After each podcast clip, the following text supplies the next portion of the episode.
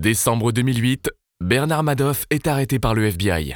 Fondateur de l'une des principales sociétés d'investissement de Wall Street, pionnier historique du trading électronique, ancien administrateur du Nasdaq, membre estimé de la haute société new-yorkaise, on découvre avec horreur qu'il n'est en fait qu'un immense escroc, qui pendant des décennies n'a jamais investi sur les marchés le moindre centime des sommes faramineuses que lui confiaient les clients de son fonds d'investissement, mais les a tout simplement utilisées au quotidien pour alimenter son train de vie luxueux.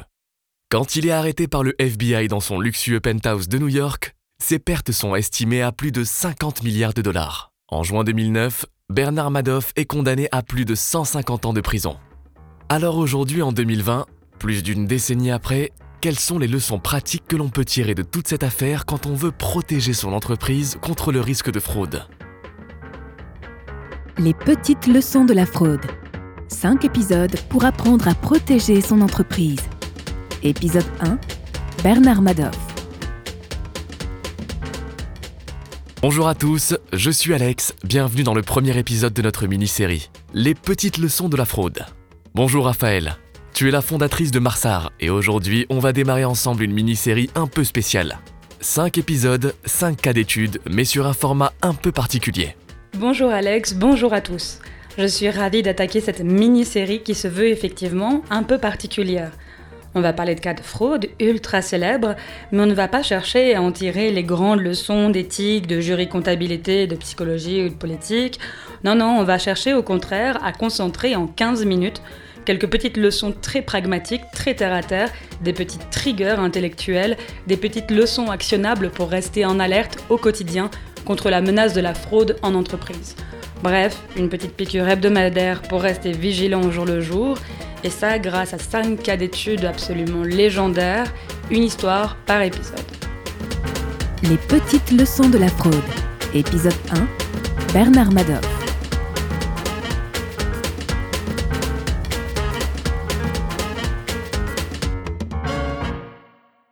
Le fameux Bernard Madoff. Tu l'as rappelé en intro, l'affaire Madoff, c'est un schéma de Ponzi à peine croyable. Pendant des décennies, Bernard Madoff, à la tête de l'un des plus grands fonds d'investissement de Wall Street, a aspiré littéralement les fortunes qu'on lui confiait sans jamais les placer sur les marchés. Il les a tout simplement dépensées. C'est ce qu'on appelle un schéma de Ponzi, du nom de Charles Ponzi, donc Charles Ponzi, c'est un escroc italo-américain qui avait rendu célèbre ce procédé où, je schématise grossièrement, les intérêts versés aux épargnants sont prélevés sur les sommes placées par les souscripteurs suivants. Des milliers de victimes des grandes fortunes, mais aussi des petits retraités, se retrouvent du jour au lendemain ruinés de la faute de Madoff. Quand il est arrêté, on estime ses pertes à plus de 50 milliards de dollars. La facture va ensuite monter jusque même 65 milliards. L'affaire Madoff, c'est donc une histoire de démesure, une fraude aux proportions épiques. Mais c'est une fraude dont le timing n'est pas terrible. On est en effet en décembre 2008, en pleine crise financière. Plein d'Américains ont perdu leur maison à cause de la crise des subprimes, des fonds de pension se sont écroulés, les gouvernements tentent, tant bien que mal, de sauver les banques de la faillite, avec l'argent du contribuable. Du coup, le bank bashing explose. Et soudain, on va pouvoir enfin mettre un visage sur tous les travers de Wall Street. Ce visage, c'est donc celui de Bernard Madoff, qui devient l'incarnation du capitalisme sauvage et du mal absolu. Bernard Madoff, c'est aussi l'histoire d'une tragédie familiale particulièrement douloureuse. Les fils Madoff travaillaient pour leur père, ignorant tout du schéma de Ponzi sur lequel est bâtie leur fortune. En décembre 2008, Bernard Madoff comprend que tout est terminé pour lui. Du fait de la crise, ses clients paniquent et retirent leur argent du fonds. Dans un schéma de Ponzi, en temps normal, quand un client veut quitter le fonds, c'est pas grave. L'argent frais qu'apportent les nouveaux clients du fonds permet de payer les anciens, ça ne se voit pas. Mais depuis 2008, à cause de la crise, Madoff n'arrive plus à recruter de sang frais, les gens se méfient désormais des hedge funds vu la chute des cours. Madoff n'a plus de liquidité, il a un trou de 50 milliards de dollars dans sa compta, ne peut plus rendre l'argent à ses clients.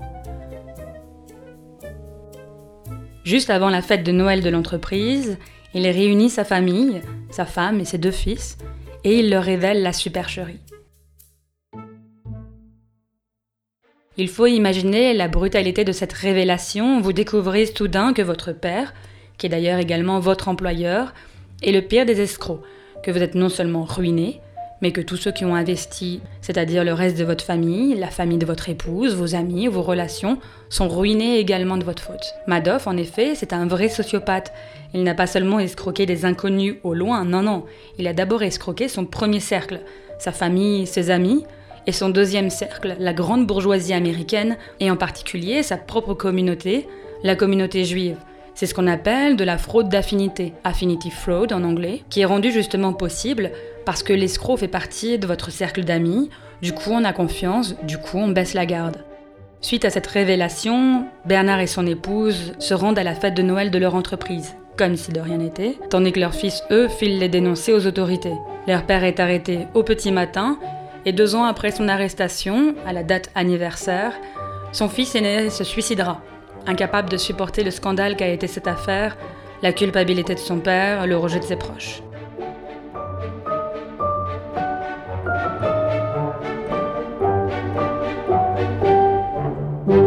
L'affaire Madoff, donc, on a beaucoup parlé de l'homme, tant il était fascinant, mais moi je vous invite aujourd'hui à regarder d'un peu plus près non pas l'homme, mais l'entreprise. Bernard L. Madoff Investment Securities. Cette entreprise, elle comprend deux activités principales. Il y a d'abord une activité tout à fait légitime de market making, en français d'animation de marché, et une autre activité, cette fois-ci totalement frauduleuse, qui est censée être un fonds d'investissement, mais qui en fait aspire des fortunes immenses en prétendant les investir de façon habile sur le marché et en montrant aux investisseurs de très beaux retours, mais de très beaux retours sur le papier seulement. En réalité, donc, il n'en est rien. L'argent est purement et simplement dépensé par Madoff. Donc Bernard L. Madoff Investment Securities, deux activités, une légitime et une frauduleuse, et c'est justement ici que nous allons tirer notre première leçon. Et quelle est cette première leçon? Cette première leçon, on va la nommer sous la forme d'une question. Quel est votre 17e étage? Les petites leçons de la fraude. 5 épisodes pour apprendre à protéger son entreprise. Épisode 1 Bernard Madoff. Alors c'est quoi cette histoire de 17e étage? Fermez les yeux et voyageons ensemble à New York, plus précisément à Manhattan, sur la 3e avenue. Nous voici en face d'un gratte-ciel reconnaissable entre tous, avec sa couleur un peu saumon, jaune, rouge, rosé, selon l'heure du jour. C'est le Lipstick Building, c'est-à-dire en français l'immeuble rouge à lèvres. On l'appelait ainsi tout simplement parce qu'il a la forme d'un tube de rouge à lèvres. C'est ici que Madoff a installé son entreprise sur trois étages, le 17, le 18 et le 19e. Rentrons dans l'immeuble et prenons l'ascenseur. Premier arrêt au 18e étage, bienvenue chez Bernard L. Madoff Investment Securities. Au 18, comme à l'étage juste au-dessus, le 19, tout est légitime. Sur ces deux étages, on fait essentiellement du market making, de l'animation de marché. En gros, je rentre pas dans les détails, mais il s'agit d'un service proposé à des sociétés cotées qui permet d'améliorer la liquidité de leurs titres sur le marché. J'en dis pas plus, mais c'est une activité que Bernard El Madoff Investment Securities pratiquait de manière tout à fait légale et légitime sous le leadership du frère de Madoff, Peter, et de ses deux fils, Mark et Andrew. Vous entrez dans les bureaux très chics du 18 et du 19e, et ce que vous voyez, c'est ce que vous attendez d'une des plus importantes entreprises de Wall Street, des cadres surdiplômés en costume cravate, des ordinateurs dernier cri, des gens qui savent faire partout, Ici, on reçoit des visiteurs, les clients bien sûr, mais parfois également quelques autorités venues faire des contrôles. Il y en a eu peu, mais il y en a eu. Mais quittons ces deux étages où ça travaille dur, reprenons l'ascenseur et cette fois-ci, descendons au 17e étage. Bienvenue dans la partie Wealth Management, gestion de patrimoine de l'entreprise Bernard L. Madoff Investment Securities. C'est ici que la machine frauduleuse tournait, et ici, aucun client ni aucune autorité n'a jamais mis les pieds. Au 17e étage, l'ambiance est très différente des deux étages du dessus.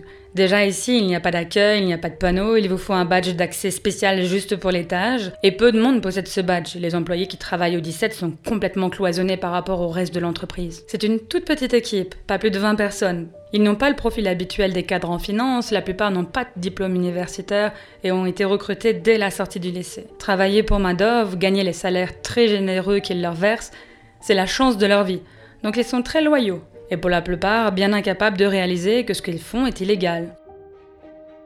L'atmosphère est vraiment différente au 17e. Pas vraiment de costume cravate ici, pas vraiment de travail non plus. Ici, on regarde la télévision pendant les heures de bureau, on rentre chez soi à 5 heures du soir.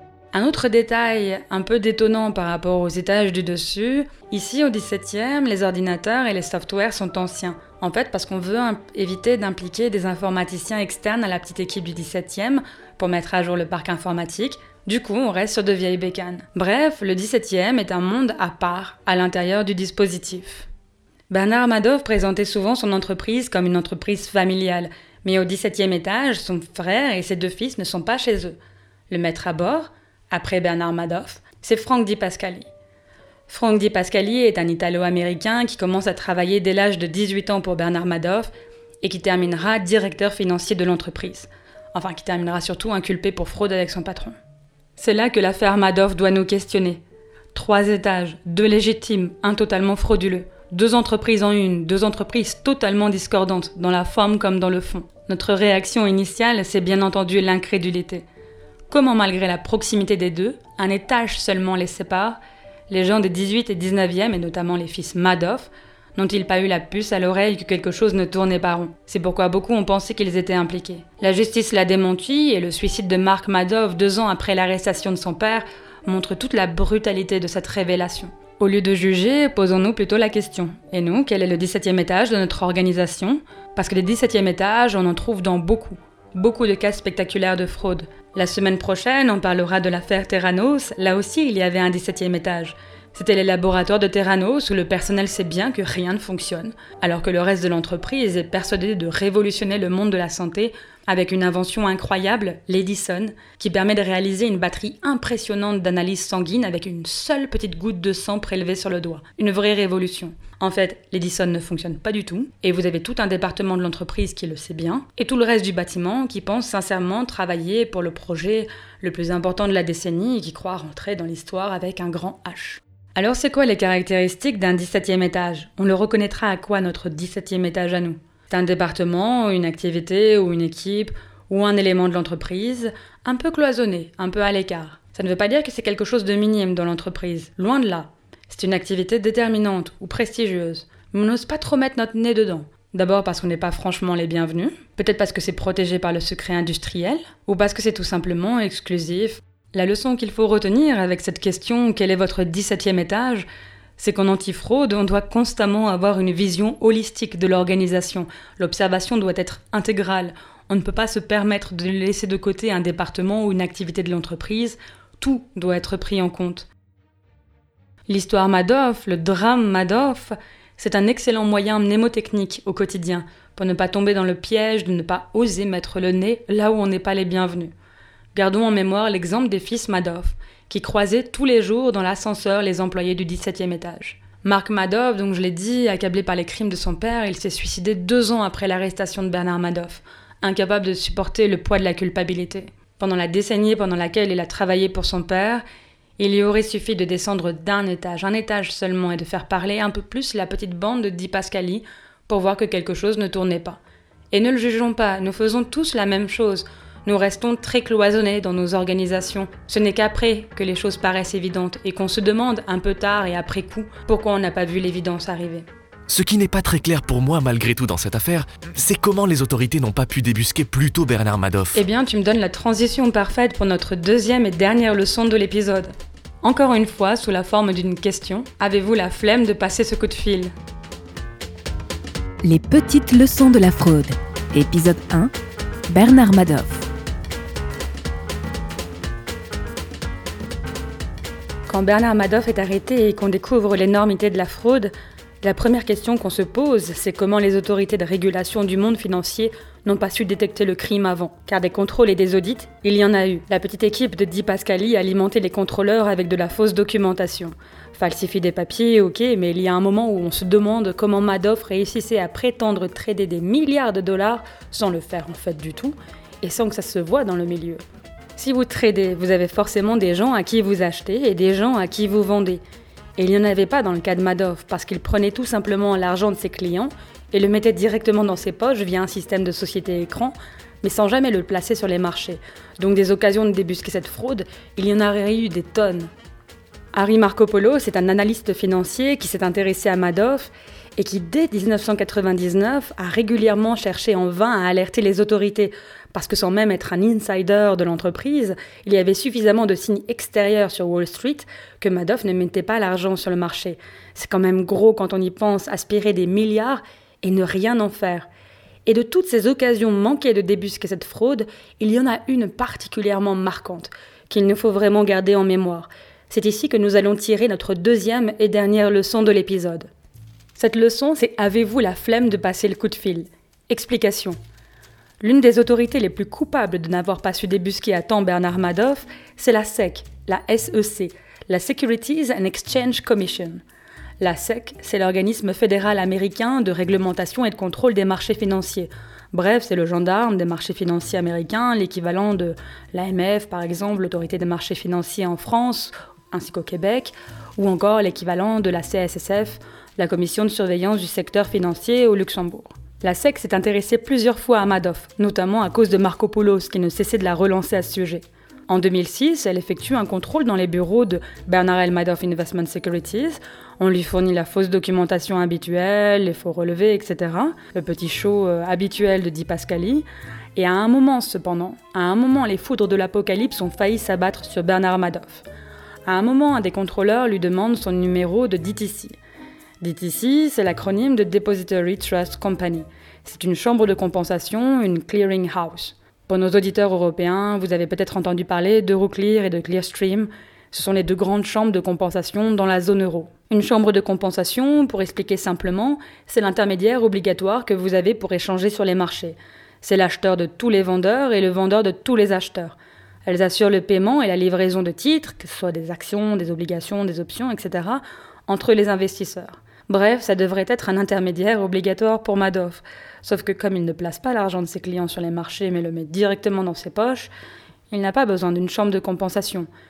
Du coup, il n'a pas de numéro de compte à la DTC parce qu'il n'a tout simplement pas de compte.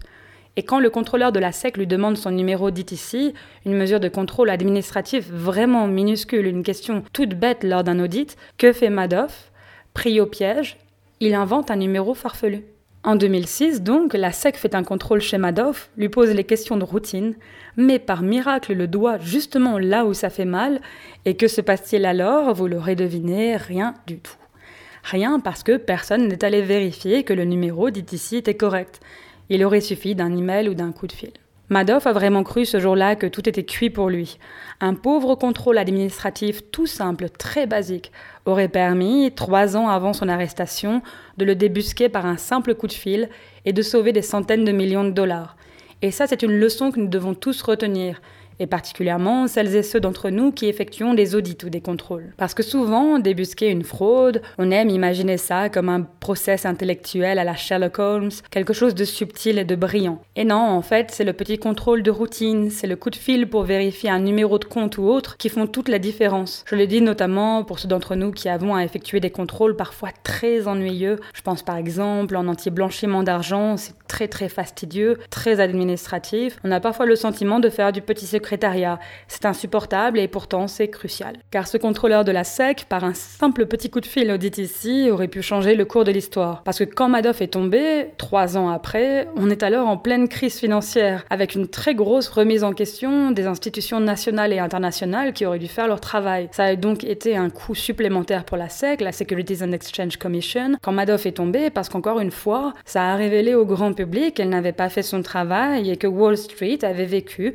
dans l'impunité la plus totale pendant des décennies. L'affaire Madoff, ce sont pas seulement des célébrités qui ont perdu des fortunes, ce sont également des fonds de pension qui se sont écroulés, ainsi que des fondations caritatives. Les dégâts ont été vraiment très importants. Des gens ont tout perdu, il y a eu plusieurs suicides de gens ruinés. Il aurait suffi d'un coup de fil en 2006 pour mitiger les dégâts et également sauver la réputation de la SEC. Je récapitule donc les deux leçons d'aujourd'hui qui sont deux questions. D'abord, quel est votre 17e étage? Ensuite, avez-vous la flemme de passer ce coup de fil? Oui, on récap, quel est votre 17e étage? Donc l'importance d'avoir une vision complète, holistique d'une organisation et d'oser mettre le nez là où on n'est pas le bienvenu. Et avez-vous la flemme de passer ce coup de fil? Pour rappeler l'importance de la petite diligence au quotidien, l'importance du petit contrôle de routine.